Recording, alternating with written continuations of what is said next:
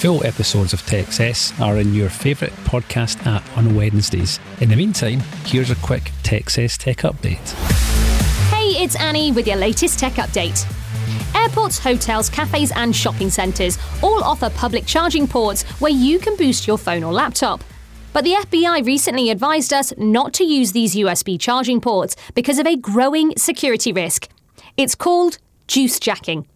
USB cables are used for data transfer as well as charging, and a compromised USB charging port could be used to infect your device with malware or monitoring software.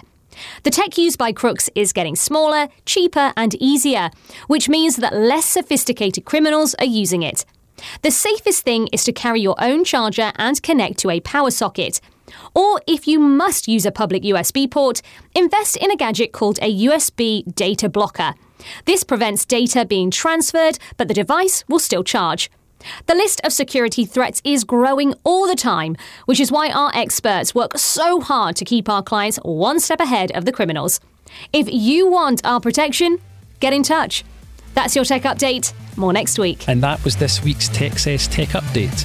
To get all episodes of Techcess as they're released, click the follow button in your favourite podcast app.